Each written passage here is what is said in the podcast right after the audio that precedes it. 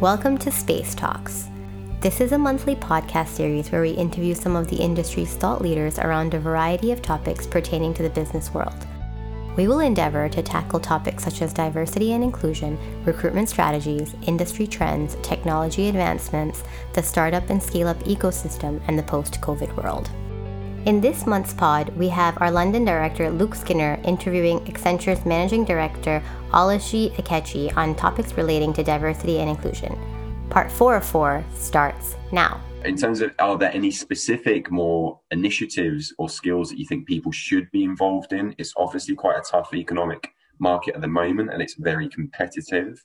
We've spoken a lot around some of the softer skills there and some of the skills that you feel that they should have, but there are any initiatives perhaps that that you're aware of that you think people would get some, you know, add value from?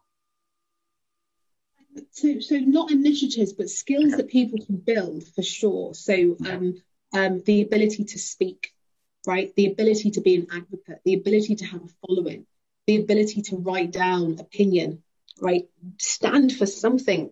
Give me an opinion that you have, right? In terms of being like being picked for the team, if I have somebody who has that kind of that heart and that has opinion, opinion could be wrong, but the fact that you're putting your hands up and you're sharing an opinion, the fact that you're having an opinion on how something should work in an industry or for a particular group of people, whether they're consumers or clients or employees or colleagues or whatever it is, share an opinion, have a think about it, step back. Don't wait for people to teach you. Don't wait for um, you know, somebody to tell you um, what the opinion is. Because in, in traditional processes, that's what we would do. We would wait for the line manager or the person above us to tell us that this is how something works and this is how, you know, this is this is the opinion of what is going to happen in the future. But actually, all that person has done is is quite frankly shared their own opinion based on some I- inputs of data um, quantitative data, qualitative data. These are things that young people starting out in their careers can also do. So when you go to the interview, you get the interview for the job that you want. Don't be afraid to share your opinion. Don't be afraid to ask questions around, you know, what what do they think about um, what is going to happen in the next five years? Because actually, what I've been looking at is X, Y, Z, and you know, potentially we we could, you know, change strategy or diversify into this market or whatever the thing is. But don't be scared to share opinion. And sometimes that opinion you don't need you don't need to wait for an interview. You can actually show them, hey, here's my written opinion, right? So some of the skills that you could be doing is actually writing skills, blogging, um, you know, getting your piece out there, increasing that kind of followership that you have, um, speaking to people constantly, um, you know, putting yourself out there. But I think also some of the more technical skills which are relevant today te- you, you cannot overlook technology, analytics, data, what, what some of us would call modern engineering. And this is not necessarily saying that you need to be a coder, but I think if you're starting out in your career, knowledge of some of the basics within, you know, actually how to manipulate data quickly, um, how to gather insight quickly is super important. If somebody comes to me and says, um, hey Ollie, I want I want to be considered for promotion to manager. I, I want to see their story. And I typically like to see a story that is is is got a good blend of numbers in it, data points. It's always a really easy way of speaking to people, right? You mentioned a stat before in terms of the BAME population, you know, being closer to 15% in the UK and 35% in London, but yet only 0.5% of investment of the BAME communities goes to startups. That's a powerful statement. Whether the stats are wrong or, or, or true or, or false, it's still a powerful statement because you've given me a data point. Now, of course, then you can tell me the source of the data. But I think using leading with data is super, super useful for young people starting out their careers today. You know, whether or not you are sharing your own story, you know, and bringing numbers into your story, or whether or not you are sharing opinion and being comfortable with, as I say, how to manipulate data is super important. How to report data, how to, um, you know, articulate data is, is super important. So, you know, get, get yourselves at least fluent with things like Power BI, um, you know, g- g- really understanding how to how to manipulate data with um, you know basic or more complex tools um, is is really important. And then also thinking about some of the um, the more technology trends which are up and coming today. You know, in terms of cloud, um, lots of things are moving digital. You know, what does digital mean? You know, the ability to actually access things very, very quickly. Again, you don't have to be a cloud developer, but just being proficient in some of the um, modern engineering um, trends which we are seeing today, I think would be would be would be certainly a good um, side of desk um, initiative for for um, people starting out in their careers. Yeah, I think that's a really, really, really brilliant insights there, particularly around, you know, and something that I can probably add a little to is that articulation of a story is, is really important and having the ability to speak, you know, fluidly around your story and what you've done and what you're looking to do and the opinions that you have, particularly in an interview situation is, you know, exceptionally powerful and, and that can often make or break the decisions that are made. So I think that is definitely a key skill. So I agree wholeheartedly with you on that one. And I think, you know, you've been an inspiration to many now, and you're a, you're a key advocate. And I think throughout your career, it'd be really interesting to see, you know, what were your key mentors and, and who were they and who inspired you when you were growing through your career? Um, so I didn't have many um, mentors throughout my career that I looked up to in terms of people who, um, you know, I constantly idolized in terms of I want to be in their shoes. Um, I just didn't have that, and that wasn't necessarily because um, lots of people didn't look like me. I clearly didn't have many uh, role models who looked like me, um, but there were certainly people throughout my career that I've taken bits from, and also through growing up. Um, so for sure, so people, and you know, I, I, I always talk about this. So um, but I wouldn't necessarily call them role models who were, you know, I was constantly in contact with and constantly, um, you know, following following their their their, their kind of moves. Um, but certainly, probably about seven or so people who contributed to the way I think today. That clearly started with my parents in terms of, you know, the the, the young upbringing, but also throughout um, throughout my career, um, really showing me um, the, the the the art of you know, and I, and I say this in, in, I mean this in the best way, but the art of hustle. um, you know, and there were things that, you know, my mum, every, every time I speak to my mum, sometimes she like gives me a different story of her upbringing. And I find something new out about my mum every single time. And I'm like, how the hell did you get through, you know, the Biafra war? Um, you know, manage to, um, you know, come to the UK and to France again on a scholarship and then you know and then my dad pretty much the same thing. And say to yourselves okay we're going to go and move to um, wimbledon where you know back then no one looks like us. And um, you know we are completely the foreigners because we're not born here. We have different accents. We our culture is completely different. But we're going to do this because it's best we believe that this is going to give our kids the better a better shot in life and just continued to hustle in different ways. Um, you know, whether that's having their own businesses um, as well as working and, and just showing us that you've got to work really hard for what you get. So, so for me, that has been, um, that's been, that's been the constant for me, that, that, that mentorship. Um, and, um, you know, it, it's, it's unlikely, particularly when I, when I think about my mum's background and career, it, it, you know, you wouldn't necessarily think that, but but for sure, um, that has been a constant factor for me. I think some of the other people I mentioned about seven people, so there's probably five others, and that, that's a mixture of put more people at work, and then there was definitely one teacher that sticks out in my mind, um, and she constantly said, "Enough is never enough."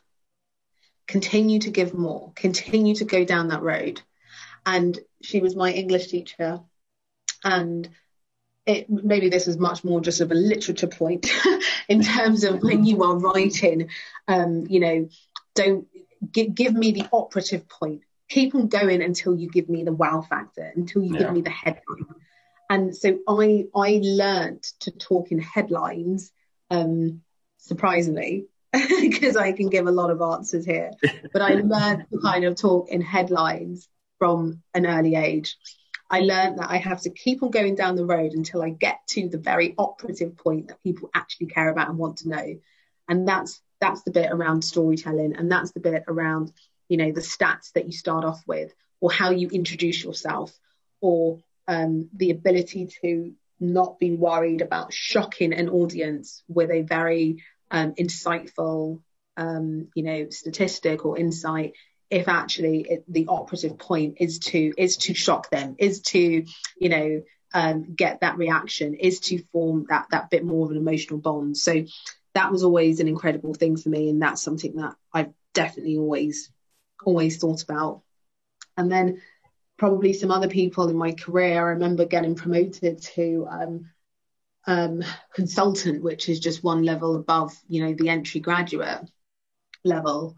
Um, so let's call it level two at Accenture. And um, when I got promoted, my um, boss at the time said, "Well, now let's think about your next promotion."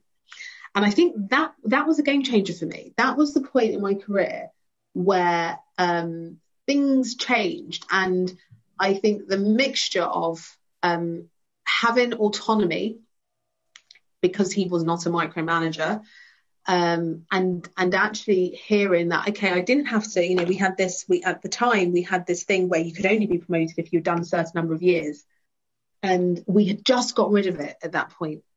and I remember going for promotion to the next level after two years to, to the next level to manager as opposed to in the old model would have been after I think at least three years. Yeah. And um, I, I just remember thinking, okay, you know, managing the expectations, but I remember thinking, you know, the conversation that I had continually was having with, with, with this boss was, you know, it, it is down to your ability, not others. And, you know, it comes back to make yourself your own competition and no one else and follow your story. And if your story is strong enough, then that is what will carry you through. And you know that that's what carried me through, and uh, and I got I got the promotion. Um, you know, regardless of the population of people who I was up against, who had at the time more experience in terms of number of years, but I didn't let that phase me. You know, it was the headlines. Well, actually, I've got really strong headlines here, um, and again, that has continually been a mindset factor for me throughout my career. Um, and then that, you know, I think there's just probably more more of the same in terms of mentors throughout my career. But as I say, there's no there's no one particular person. I think it's a mixture of different influences I've had growing up. But those those those groups of people, yeah, have the messages of what they have said or the teachings has been a constant factor throughout my career as I've gone through it.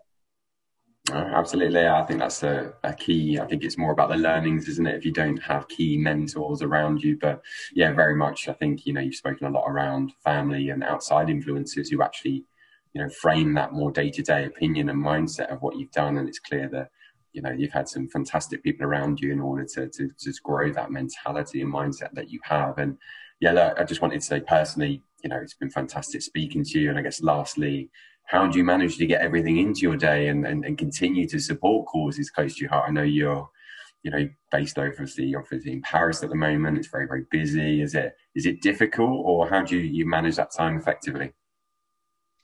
This is easy. Good teams, very good teams. Like when people ask me that, like how do you do it? How do you manage it? Good teams. You know, I have good lieutenants.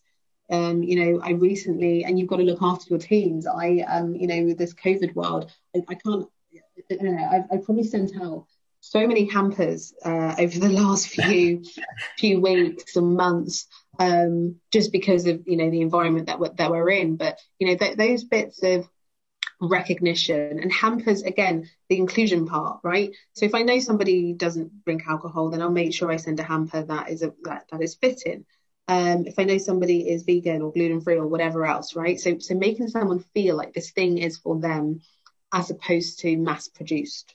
Um, yeah. And for, for me, um, the tokens of recognition, the tokens of appreciation, um, you also want people who, for me, are your your, as I call them, lieutenants, your captains, who want your job. right, who want to take over from you and you want to bring them up.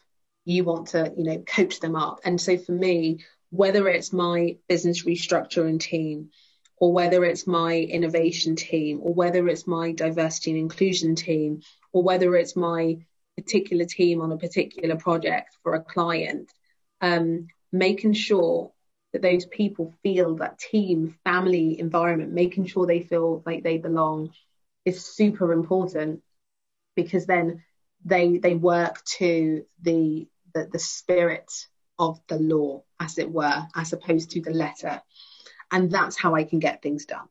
Because, you know, yes, I can delegate effectively, um, but I'm I'm working with people to do that. And yeah you know they see their names in the headlights when when things go well and it's my name in the headlines when when things are challenging right so that that protection of your team but that that aspect to really fully lead so people feel comfortable is super important um so so that that's how i get it done through remarkable teams who are all who all have strong leads in them so you've got to look after the leads, got to look after your teams. Um, assistants are very important as well, as well. So yeah, everyone that you interact with essentially, but it's it's good people management. Yeah, a huge shout out to the people that obviously help day in day out with you then on on all your endeavours. I think that's really important having that correct team. I think poor, people, yeah. poor or very lucky, I guess we'll decide yeah, in the near future. No, look, we've, we've covered some really poignant topics, and I think it's been fantastic to to really get to know you and, and hear some of those answers and get a sense of. I think what became blaringly obvious to me was the diversity and inclusion, but also that belonging point, which is often overlooked. And I think that's something that I'll certainly take away more from today. And no doubt people who listen to this will you know, be able to get a sense of that. And I think in terms of the diversity and inclusion and what that means beyond more of uh, the numbers and, and metrics behind something, but also the heart and as you spoke about the spirit of things rather than just the, the letter of things, I think it's some excellent points and that I've had a fantastic time speaking to you. And I guess from your perspective, Ollie, is there anything else you'd like to to say or or, or personalise before we head off?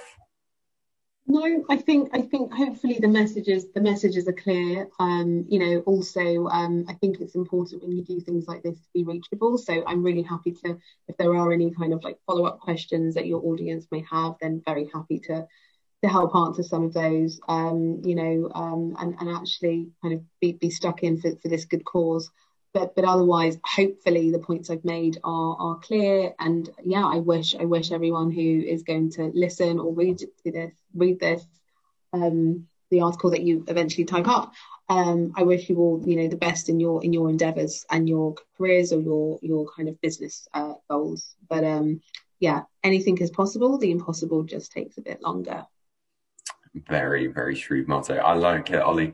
Look, really, really appreciate your time. Thank you so much. And yeah, look forward to, getting the comments back and yeah, putting in some other questions towards you and maybe having another call in the near future about some other topics that are close to our hearts. Thank you for tuning in and hope you enjoyed this week's podcast. Please also make sure to follow Space Executive, the multinational recruitment business, on LinkedIn or Twitter at Space Executive.